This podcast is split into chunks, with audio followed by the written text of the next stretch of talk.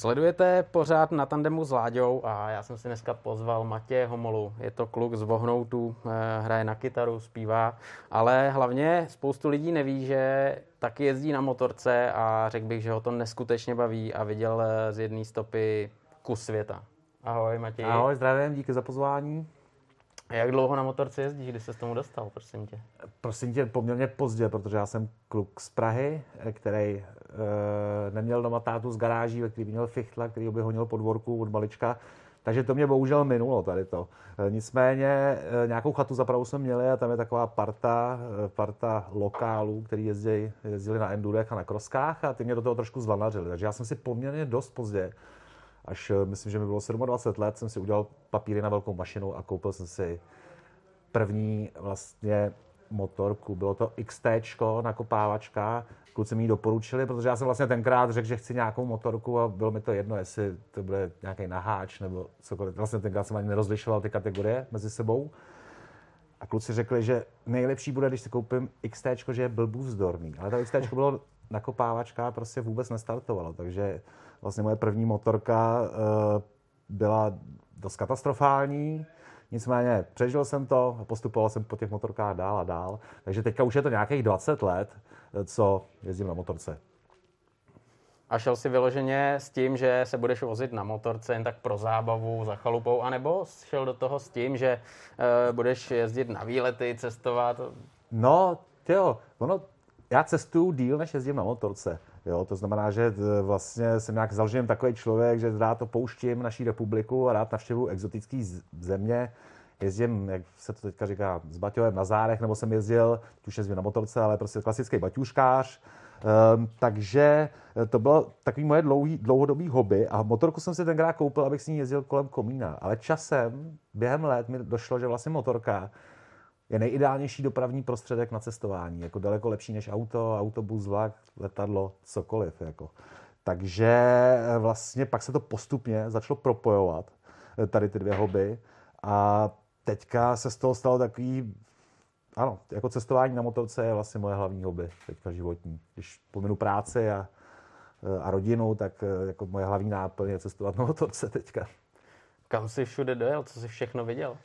Uh, neviděl jsem to hodně, protože t, já mám, uh, nemůžu si vzít rok volna, abych objel svět, což mě strašně mrzí a asi mě tady to nikdy nečeká. Nicméně, uh, něco jsem viděl, já na svým motorce, myslím, že jsem viděl tak, takovou tu standardní Evropu, uh, za hranicema Evropy.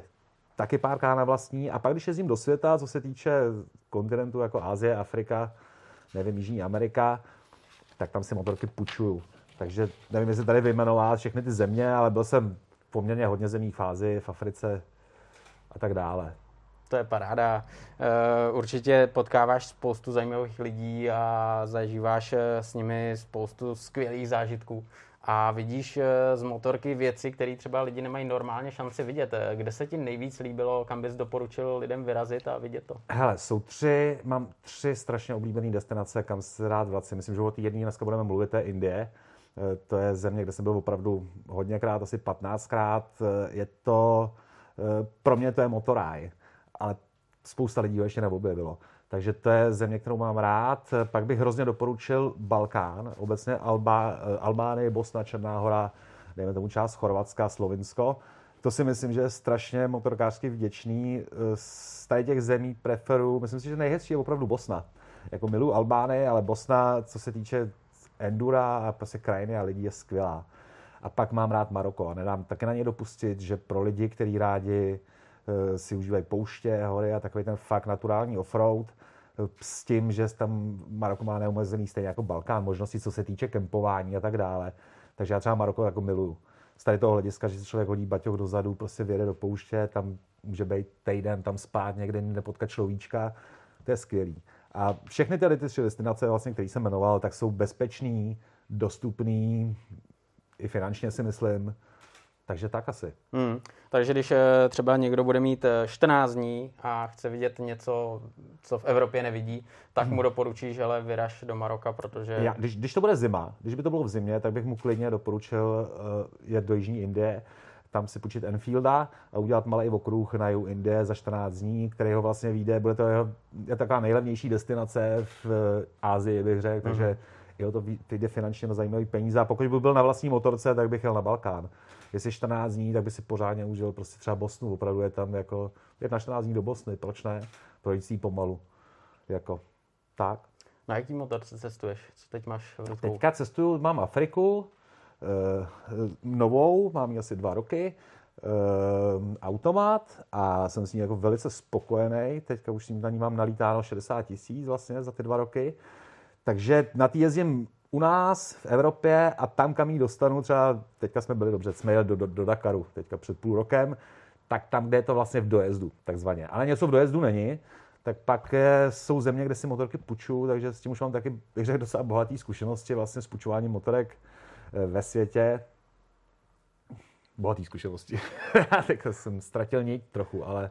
No protože právě ta Indie Jo, na čem, to... se na čem jezdím. Sorry, takže tak jezdím na všem. Takže já to jenom řeknu krátce. Jako ty motorky, které si půjču, vždycky vycházejí z té možnosti, jaký ty země dává. Takže opravdu někdy strávím měsíc na skútru, jindy strávím měsíc na Infieldu, pak strávím měsíc na, nějaký, na nějakým CBRu, to prostě je to strašně pestrý. Ale ve finále je mi to fakt jedno.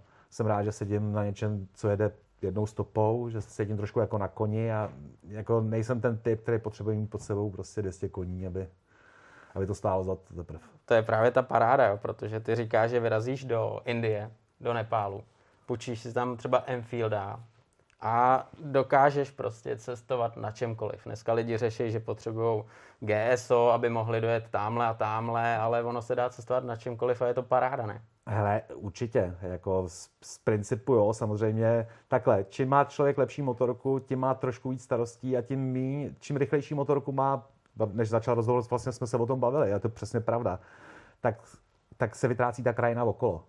Když má člověk, prostě když člověk jde na skútru dva měsíce, tak ví, vidí úplně všechno. Jako. Já z tady ze své Afriky kolikrát jako nevidím nic, jenom čmouhu okolo, protože mě prostě baví ta motorka, jako baví je, te, jak je postavená, ten výkon, člověk si to užívá permanentně i po dvou letech, co tu motorku má. Jo. Takže tady, a tady o to je člověk ochuzen ve světě přesně, jako Enfield tady to nemá, jako na Enfieldu si člověk rychle neprojede, takže tam je pak spousta času na to se kochat. Pro mě jako to má velký smysl. Jak to funguje, když přijedeš, počíš si tu motorku, jaký jsou kondici, jak je tam třeba řešený eh, benzínky, řešíš benzín Hele. a servis a podobně, když se něco stane? Konkrétně v Indii? Přesně Dobře, tak. v Indii je to tak, že ty motorky, tam je, uh, Indie má jednak omezení, uh, co se týče uh, jako obsahu motoru, takže tam nejsou velkoobjemové motorky. Tam nejvíc teďka začali dělat nějaký ty 6 kg Enfield, že jo, ty dvouválce. Jo, jo, jo to tam ještě člověk moc, jsem tam viděl asi, já jsem se vrátil před dva měsícema, tak jsem to viděl asi dvakrát tam zatím, je to novinka teprve. Nicméně do té doby bylo 500 strop, to 5 kg od Enfielda, byl jako kubat, strop kubatura, co tam byl. Jo.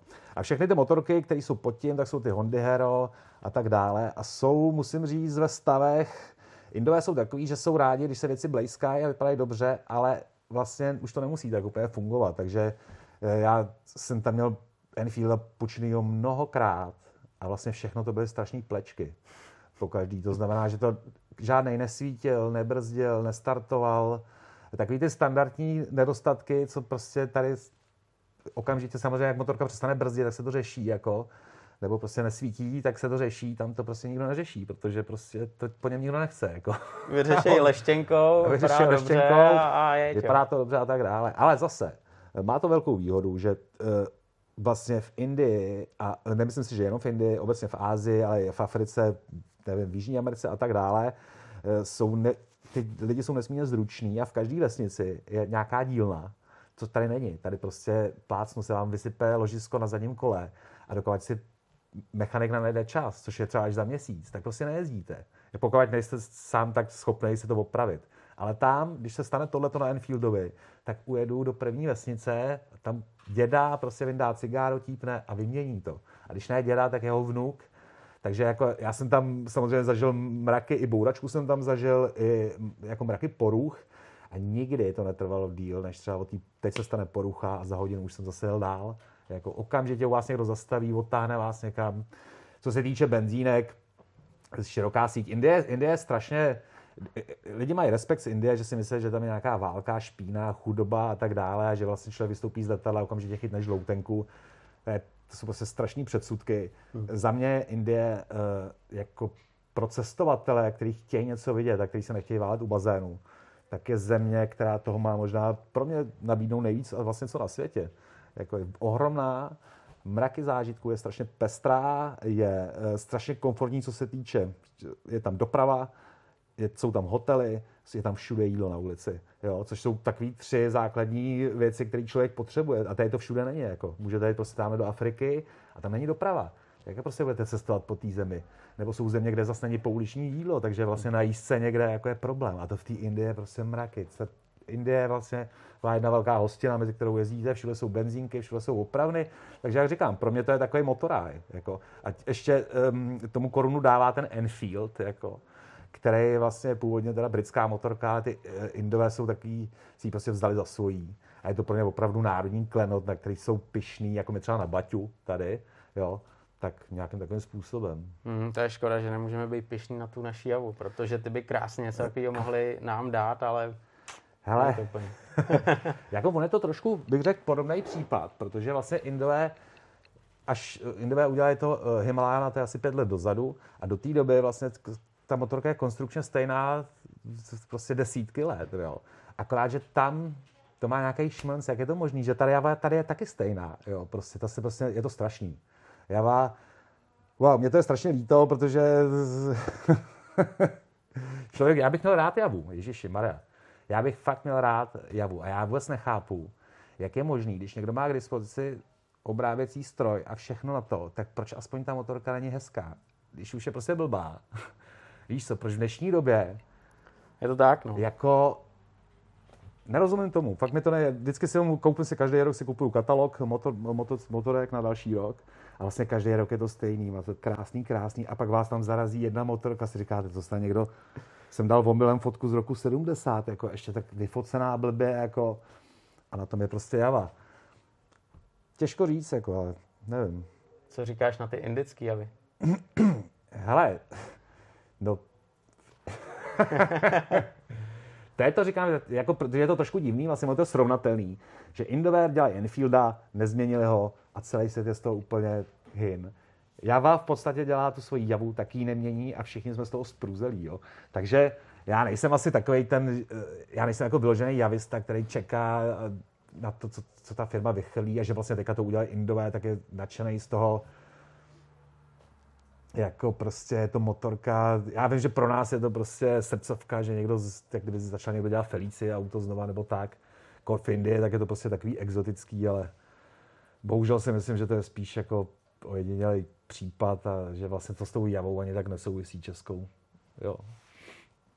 Oni Indové, stejně, Indové neví, kde je Česká republika samozřejmě. A neví, že pro ně, oni to je jezdi, nebo jak se to jmenovalo u nich, to bylo Y jezdi, jezdy, tak eh, to byla vlastně jejich značka projavu.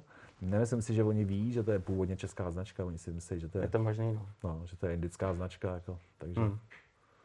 A ty Enfieldy, co se teď vyrábějí, tak eh, ty lidi tam na tom jezdí, nebo, nebo jezdí jo. spíš na menších motorkách? Ne, no, jako jezdí ten, na co si může jako finančně dovolit, ale je fakt, že ten Enfield je prestižní, tam prestižní záležitost, že normální průměrný pracující člověk si prostě koupí Hondu Hero. Ale takový ten lepší člověk ze střední třídy, bohatší, tak si koupí prostě Enfielda. Takže tak asi. Hmm. Plus je tam mraky starých a je to takový, že ty mladí to mají rádi, si je prostě šperkujou, leštěj, dávají si tomu nové barvy a teďka oni tam je to vlastně, to, to funguje, uh, Enfield, když udělá novou motorku, když nepominu teda Himalajana, tak tam, tam to ještě vidíte, když přijdete do obchodu vlastně, tak je to, že jednou za tři roky udělá novou barvu. A všichni prodají zelený a koupí si ty samý, ale modrý. Jo? Hmm. A zase za tři roky oni udělají červený udělají tomu strašný promo všude na sociálních sítích, teďka nejdřív frajeři na poušti to tam někde mají červený Enfield, tak všichni prodají zelený a koupí si červený. Tak, tak, je taková sranda, ale obecně tam je spousta legrace v Indii, nejen s Enfieldama. Jo, vyprávěj. je to strašně, ten národ je strašně takový veselý, takže tam jako neustále ty indové člověka dostávají do nějakých bizarních situací. Jako. No a teď to, teď to to jsem musel spomenout spoustu příhod. Nevím, nevím, jak to říct. Jako. Jsou takový trošku nepraktický národ. A dokážou jako věci, proč dělat věci jednoduše, když jdou dělat složitě třeba. Tak, tak. To je její heslo. Hmm, hmm. A ty si, kolik tam tak najedeš, když tam přiletíš, vezmeš motorku, kolik tam trávíš času a kolik toho ujedeš? Je to strašně různý podle toho, kde jsem a co přesně dělám, protože já tam, nejez, já tam někdy jezdím pracovat, to znamená, že se někde zašiju na nějakém místě, mám motorku jenom tak, abych si mohl dojet pro rohlíky někam, no, pro, pro, tam rohlíky nemají, tak pro, pro placku a moc toho nenajedu, ale třeba letošní dovolená byla taková, že jsem tam, jsem byl v lednu, a část února a já jsem 5000 km po Jižní Indii. Hmm. Tak nevím, jestli je to moc nebo málo. Ono tam je to taky, Indie není země, za prvé Enfieldy nejedou, za druhý provoz v Indii není třeba jako evropský, tam se jezdí, relativně, tam se jezdí chaoticky, ale pomalu. Jo? Takže tam je průměrný denní nájezd je takových 253 kg, aby člověk nebyl úplně mrtvý. Jako.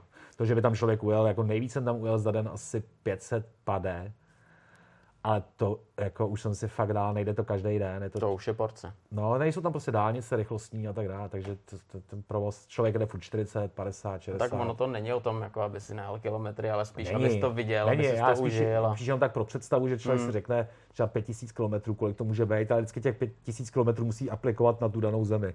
5000 km po Evropě je nic, 5000 km třeba tady je jako něco. A jezdíš sám nebo máš nějakou partu?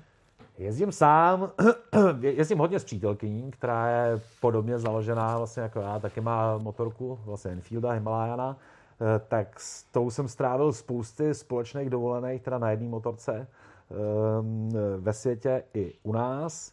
A pak mám takový asi jednoho nebo dva kamarády, který se mi podaří jednou eh, za čas vytáhnout, ale předchází tomu jako měsíce přemlouvání. Takže jako musím říct, že eh, většinou jezdím sám a co k tomu říct, jako, když má, nejsem úplně tak založený, musím říct, že jako si beru to takový, jako, že nikdo nejede, tak jako jedu, prostě nebudu doma. A jako eh, závidím lidem, kteří mají kolem sebe nějakou dobrou motopartičku, jsou třeba tři kluci, kteří se fakt jako hecují navzájem, prostě vymýšlejí nějaký dovolený a jsou takový tahouni, tak jako to, to by se mi líbilo. Ale to si myslím, že tady to se nedá jako koupit, poručit, to prostě musí vyplnout z nějaký situace. Jak plánuješ tyhle cesty? Děláš si plány hodně dopředu, nebo prostě když víš, že máš čas, tak se sebereš a jedeš? Mm, no, jako po Čechách klidně. Po Čechách vlastně teďka vidím tady v televizi, že tam někde u Břeclavy je něco, tak to, OK, to jsem schopný se vzít, ale samozřejmě, co se týče, když jedu někam dál, tak se snažím trošku plánovat. Já jsem mapař, to znamená, že mě hrozně baví koukat doma furt vlastně. I když tam vlastně nemám co hledat, tak to jako furt super. mě baví koukat, jak ty kopečky, geologické mapy, kudy by to šlo projet. Pak si to rozkliknu na satelitní, jestli vlastně na fotku, jestli tam je cesta, nejde. A takhle to furt vlastně projíždím. Takže to je takový, to je vlastně moje příprava. Není to tak, že bych úplně si najel památky a udělal nějaký harmonogram, ale spíš se takhle kouknu na tu mapu třeba té země a řeknu, hele, tady jsou hory, tak si je roztáhnu, říkám, hele, tady by to mohlo být hezký, tak si tam prostě najdu nějaký místa, který si říkám, že když půjdeme okolo, tak by bylo dobré se tam zastavit, ale pak na místě jsem otevřený jako veškerý improvizaci a jako náhodám a kolikrát člověk prostě se naplánuje měsíc a pak za 14 dní potká někoho a je to úplně jinak. Takže takový půl na půl, jako něco naplánuju a něco nechávám eh, na osud. Hmm. A potkáváš tam eh, třeba podobný lidi, jako seš ty, který si to užívají, to cestování a třeba jedete nějaký čas spolu a dělíte se o zážitky? Stane se, stane se občas, jako, jak, uh, ano, stalo se mi to někdy, ale taky myslím, že párkrát, jako třeba v Indii se to stane jako často, protože tam, když vlastně potkáte někoho na motorce, takhle, tam jsou takový, takový hippíci, kteří takhle kroužej, tak, zas, tak eh, je to jako náhoda, halo, vidíme se dva Běloši, super, tak spojíme se na tři dny, zase pak se rozdělíme. Jako, takže to, to je celku běžná, běžná záležitost. Ale co mě strašně mrzí, teda musím říct, že mám takovou jako zkušenost, že když potkám Čecha jako v cizině, tak on se straní, on se prostě vůbec nechce povídat, víš, že jako mám pocit, že ty lidi, že, že si jako si vyjeli z Čecha, fuj, tak ty, teďka nechci ty Čechy vidět žádný, prostě a fakt to dodržou. Jako. Takže já si říkám třeba v Bosně, víš co, si nějaká salaš, tam vy, to vyhobluješ někam nahoru a tam, tam jsou dva Češi. Takže je, ale vidíš, že oni prostě vůbec nemají zájem se s tebou bavit, jako, takže říká, tak, tak se mějte, čau, a jdeš dál, jako. pro mě třeba jako tady ty chvíle, kdy třeba v, zim, v cizině a čím dál jsi od domova, jako strašně vzácný, když potká si 10 milionů jenom, jako to, že se potkají prostě američani ve světě je běžná věc, protože jich je prostě mega. Ale nás je málo a je to velká vzácnost, když se potkáme. Takže já vždycky toho rád bych využil, ale většinou musím říct, že ten, jako je to taky, jsou uzavřený ty lidi, no. Ale hele, každý. Já jsem taky někde nasranej, to je jasný. No tak jasně, no, tak zase než trávit čas s někým, s tím si nemáš co říct a je otrávený, tak hele, to radši být sám, že? Jako, ale já říkám, já to nemám za zlý, já taky, jak řekl, člověk nemá po každý náladu, ale říkám si, že v pří, při příležitostech, kdy někoho fakt potkáš takhle, nevím, v Maroku, prostě najednou prostě pouště, nevím, česká značka, tak je to důvod aspoň trošku jako... Já nevím, tak jsi asi měl nějaký jako neúplně štěstí ale, hele, na lidi, takhle, ale na druhou stranu. Eh, já to, to řek, tak uh, ono se to nestává často, že jo? To, že se to fakt nestává často. Jak, jako nejvíc člověk jich potká v Bosně, to je super. Uh, tam vlastně, jak vydal, takový ten pán vydal knížku, bosenský šotroliny. Nějaký pán vydal knížku. Pertlíček? Per, Michal. Pertlíček, no Petrlíček. Michal Pertlíček. Tak, no, tyhle, tak podle té, to je skvělá knížka, musím říct, je že jinak tak, jako, no. já jsem teda už do, tam jezdil předtím a e, jako má, je skvěle udělaná ta knížka, pře, jako srozumitelná a tak dále. Já podle ní sám jezdím s kámošema občas, ale na těch trasách potká člověk mraky Čechů teďka. A jenom v podstatě, je to super, jak to prostě zafungovalo že tak tam si myslím, že přesně v Bosně má člověk velkou jistotu, že vlastně tam potká někoho od nás nebo nějakou partičku. Jo, to je vtipný, no, protože i Pertla říkal, že opravdu spoustu lidí, ta odezva na tu knížku je velká a i nějaký turistický organizace se podle toho řídí a tahají tam turisty. Jo. Hele, takže, takže to je asi jednoduchý to tam potkat. Jako strašně dobrý nápad, musím říct, že strašně dobrý zpracování a jako uh, i takový detaily, jak se mi líbilo, že to spousta cestopisů, já jsem si prostě nemyslí na to, že ten, ty, to budeš mít v bahně někde bordel, takže je to prostě trdávat, jako teda, eh, tam je kroužková vazba, ne? Tahle vazba, že to prostě vydrží ten materiál, že tam jsou velký písmena, rozumíš, že, to, že si nemusíš nasledovat braille po každý, když si chceš něco přečíst a tak dále. Spousta detailů, který třeba jako lidi ocení, si myslím. Hmm. Eh, ty jsi mi taky říkal, že jsi obrazil eh, takovýhle nějaký, nějakou dovolenou nebo cestu na skútru. No na skútru nemálo, Ježíši Mara, v Ázii spousta, v Indii několik tisíc kilometrů na skútru určitě. E, poslední moje velká dovolená byla v Kolumbii, to bylo loni, jako skútrová dovolená, kde jsme byli v pěti lidech na skútru. Ty jo. Byl to takový skútr gang český. Je to přesně ono, že, jak jsem říkal, někde jsou, jsou místa na světě, kde si motorku půjčíš. V, in, v Indii stojí Enfield, kolik bych řekl, 5 dolarů na den? Třeba? To je slušný. Ani ne. Já to nevím. je paráda. Jako, což vlastně, když si půjčíš velkou motorku třeba v Evropě, tak tě stojí 100 dolarů. Jako. No to jo. jo. A uh, v té jižní v té Kolumbii přesně nejsou půjčovny, my jsme to zjišťovali dopředu, je tam, když tam jedeš na další dobu, jak se rozhodně vyplatí si motorku koupit, ale my jsme tam jeli na měsíc, takže to si ji zaskoupit nevyplatí.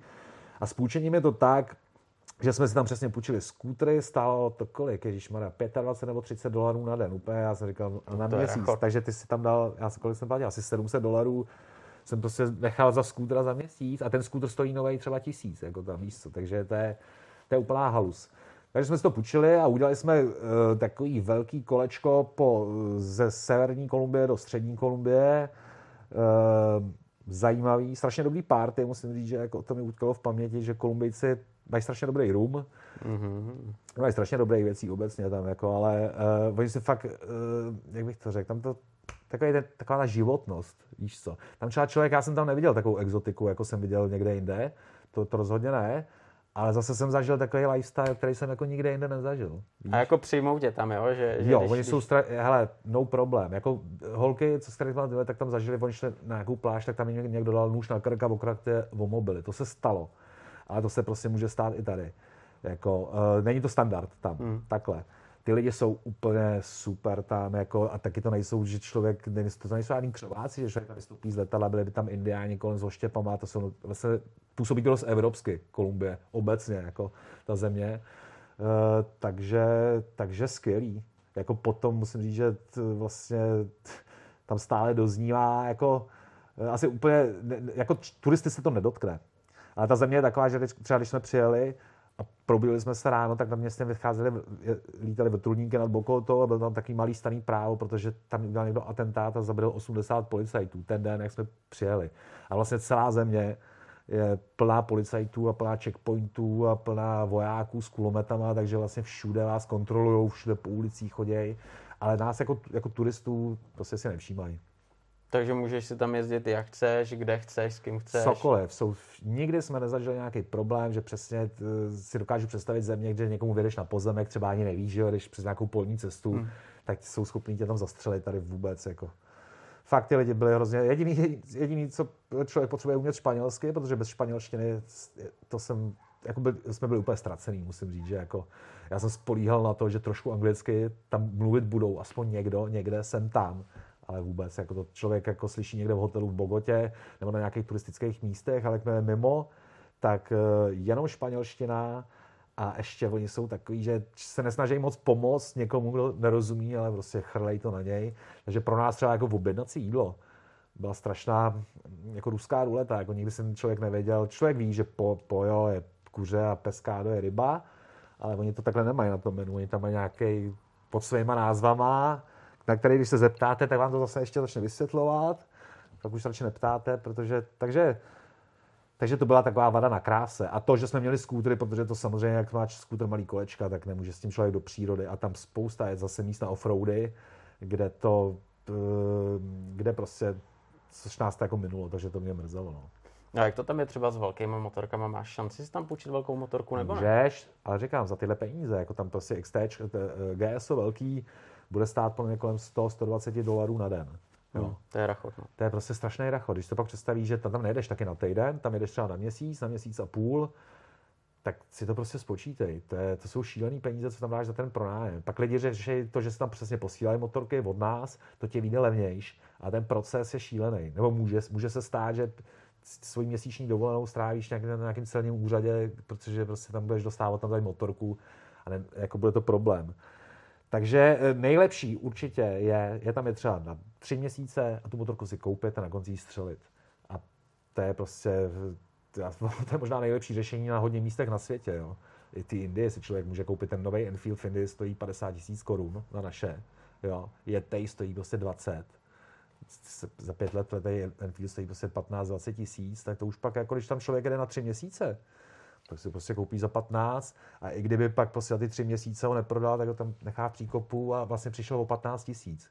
No. no jo, ale to 15 tisíc to je pronájem GS a velkého v Kolumbii na 4-5 dní. Jako. Takže, takže tak, jako není to úplně, si myslím, že jsou přístupnější destinace. Jako. A taky teda musím říct, že jsem vlastně jsme byli v motorkářích, že já mám sepsaný nějaký cestopis, který jsem tam ještě nedal, ještě tam vlastně ve své sekci nemáte nic o Kolumbii, takže je to takový, pro nás to bylo dost neprobádaný. Eh, ne, že by člověk byl do nějakého prasa, kdy nikdo nebyl, a to se nebyly o tom moto informace. Takhle moc. Jako jen od Igora, který to přejel, ale vlastně tak nějak podle mě rychle, ze zhora dolů.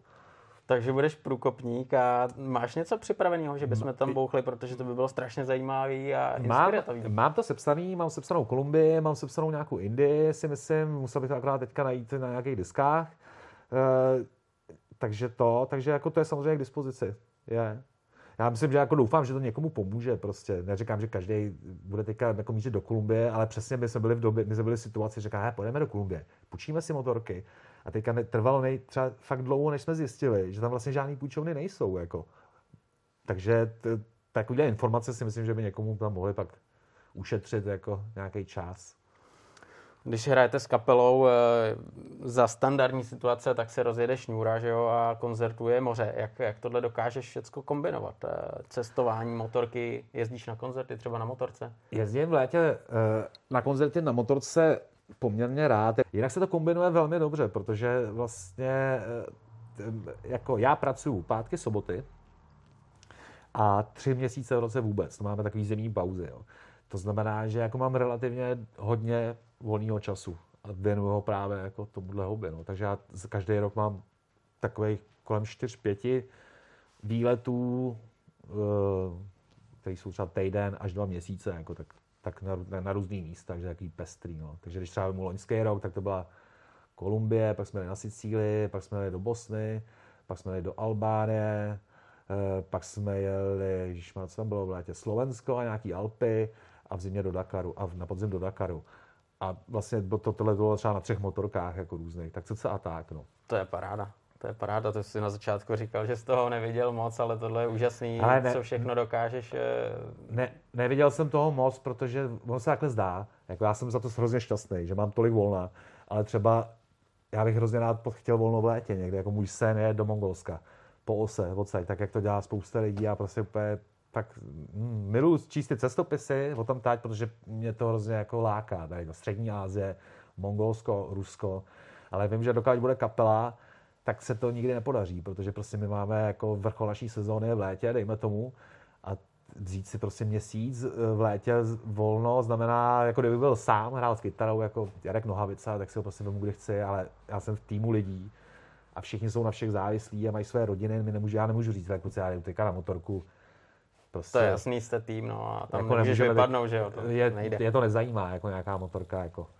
Tak akorát si říkám, že letos, teďka jsem o tom špekulovat, že vlastně jaké tahle situace, eh, vypadá to, ne, nevypadá to, je možný, že třeba se v létě opravdu žádný festivaly konat nebudou. Takže konečně je šance, že bych mohl jet do Mongolska, ale zase. To je otázka. Ale no. zase, jsou tam ty hranice, teďka Ježíši Maria.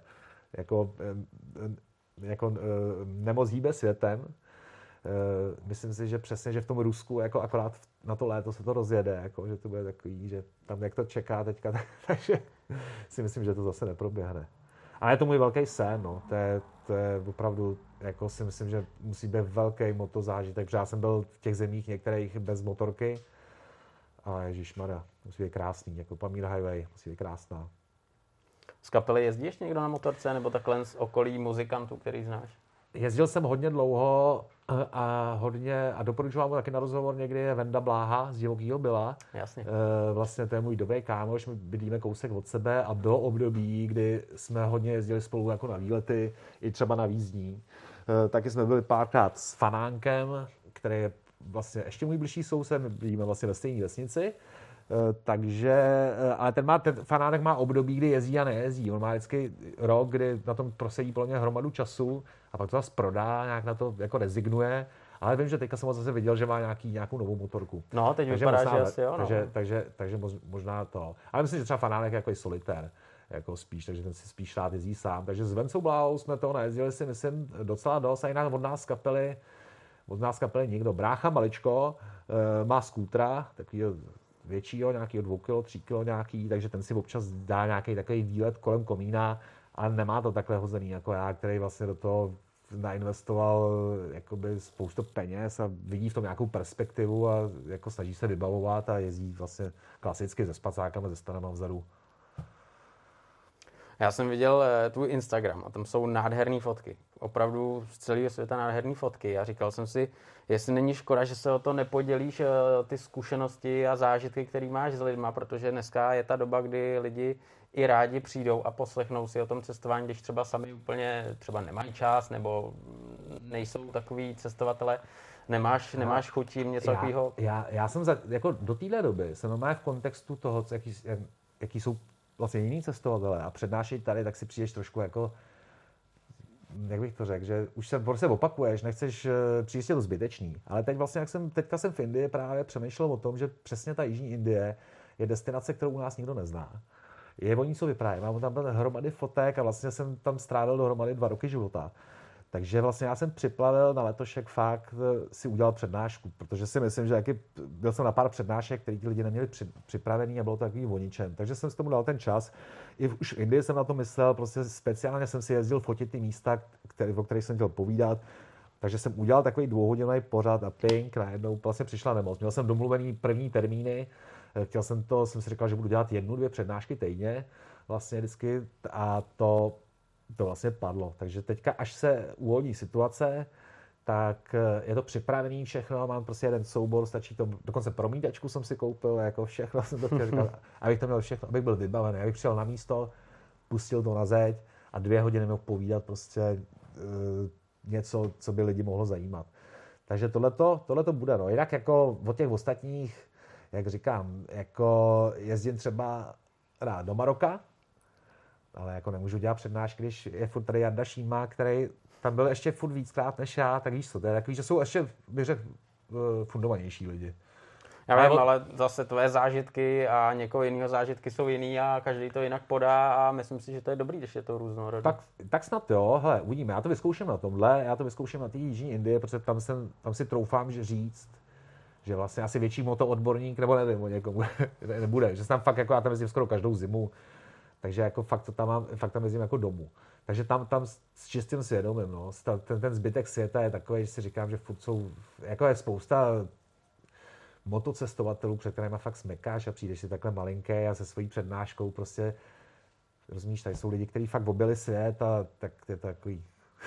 Kolik třeba ujedeš za rok kilometrů, počítáš to?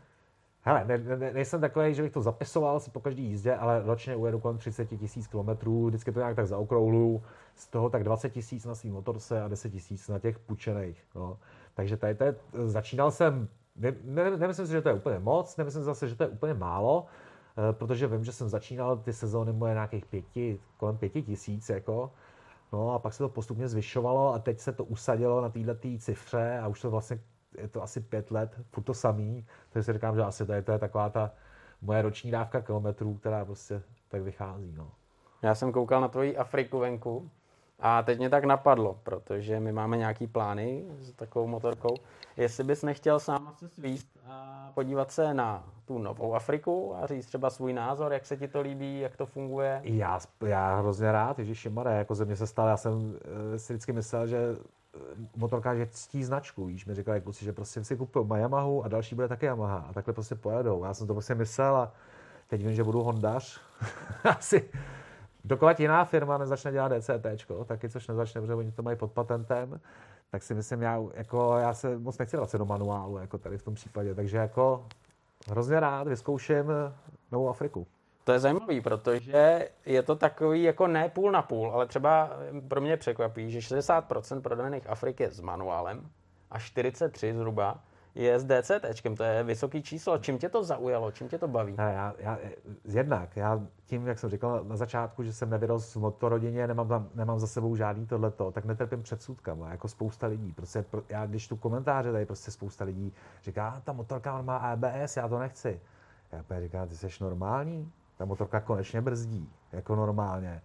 Neohrožuješ nikoho a ty ho nechceš, aby si mohl někde jako Víš co, takže to, a ty lidi ty vím, že to nechtějí, protože vyrostly na tom, že motorky nemají ABS, nemají žádný posilovače, ničeho, pomocníky, nic, prostě jsou to holí kostry a už když má starter, tak je to v podstatě špatně, protože prostě tak. Takže tady já jsem o tohle odproštěný, takže pro mě, kdyby vyrobili motorku z umělých hmoty, která bude jezdit na elektřinu a, a bude se mi líbit, jako, tak nemám problém, jako fakt. Takže já se, když, jsem, když vlastně to Honda zašla dělat, já jsem říkal, ty vole, tak to je zvláštní nápad a že to někoho ještě nenapadlo předtím dát vlastně scooter systém na velkou mašinu, když to může být jako docela dobrý. Jako. No a pak, eh, pak jsem si to koupil teda s tím, že vlastně jsem si říkal, je to taková výzva, když mě to prostě bude vadit, tak to prodám za půl roku, nic se nedělá. Ale prostě mě hrozně jsem měl utkání to zkusit. A pak jsem ještě první půl rok se s tím vlastně po každý, při každý že jsem přemýšlel, má, tak je to lepší tak nebo tak, jako teďka ne, si říkáš, a kdy mi to vlastně chybí? A pak vlastně zjistíš, že ti to řazení fakt nechybí, že ho nepotřebuješ. Jako pokud nejseš, jako ne, nejseš na nějaký dráze, jako, tak to fakt nepotřebuješ. Jako. Takže vlastně Uh, já jsem velký fanda tohohle, jednak co se týče pohodlí té jízdy, že se fakt, když nechceš, tak se o to nemusíš starat. Druhá mě přijde fakt vzrušující, jak tam ty rychlosti ping, ping pálíš jenom tím palcem a jsou tam okamžitě. Jako. A prostě fakt to funguje, ten systém samozřejmě funguje uh, strašně dobře. A z praktického hlediska mě to, protože člověk, na tom velkém enduru furt někde manipuluje, prostě popojíždí tohle hranice, někde čeká kapsy, furt musíš, tak neřadíš. Furt není tam žádná, hledáš jednička, neutrál, jednička, neutrál, tohle to, pro praktický hledisko. Takže já jsem s tím strašně spokojený. Uh, myslím si, že už jako nedělá mi problém, samozřejmě jezdí na manuálu, ale myslím si, že moje další motorka bude zase DCT a další zase DCT. Fakt jako je to, já se nemůžu pomoct. Jako, je to prostě pro, když nejsem závodník, tak jsem jako normální uživatel, tak mě to přijde fakt lepší. Když tam vedle sebe všechny výhody a nevýhody, tak jako jedinou nevýhodu, kterou bych na tom viděl, kterou si ještě občas jako si zakleju, že vlastně, když člověk zastaví a vypne jí tu motorku, tak tam nemá zařazený kvalt. Jo. To znamená, že když speciálně v kopci, když si si udělat fotku, tak musím zastavit, dát tam ruční brzdu jo, vyfotit si to a pak teprve dál. Takže tady tento jediný místo, který si říkám, že bylo lepší, přesně, než zastavíš, vypneš to, máš, drží ti to nějaká rychlost tu motorku, pak se nakopneš, ping, spojka, jdeš pryč. Ale to je jediný, jinak si myslím, že převazují výhody. Ale hele, jako v, tady, to, tady to si vlastně musí každý učit. Já říkám, jsou, jsou lidi, kteří jsou Říká se nějaký tradicionalista v motorkářském světě, je to možný? O, já si myslím, že spíš takový konzervy to jsou. V pohodě. Pro tady ty lidi jsou Royal Enfieldy, hele. Já jsem měl třeba teďka Royal Fendi, jsem měl dva měsíce, ten byl ve startéru, jako, a jsem No. jako, a zrovna nenakopál úplně dobře. No, jasně. Takže tam jsem fakt jako nadával hodně a říkal jsem přesně, starter. Super, tak Matěj, já ti budu přát co nejvíc eh, kilometrů, co nejvíc kilometrů po celém světě, aby si zažíval ty skvělé okamžiky jako doteď. Zrovna tak, aby se to zase všechno tady rozjelo, abyste mohli s kapelou hrát, aby to fungovalo, no a aby ti vyšlo to Mongolsko, protože to určitě bude taky pecka a věřím, že z toho bude skvělý report a, a o ty zážitky určitě třeba přijdeš a zase se podělíš s námi. Určitě. Moc děkuji za pozvání, přeju všem eh, krásnou sezónu, jo, bez nehod, prosím vás. Uh, takže tak, díky, hezký den. Tak jo, díky moc a měj se hezky, ahoj. Ahoj.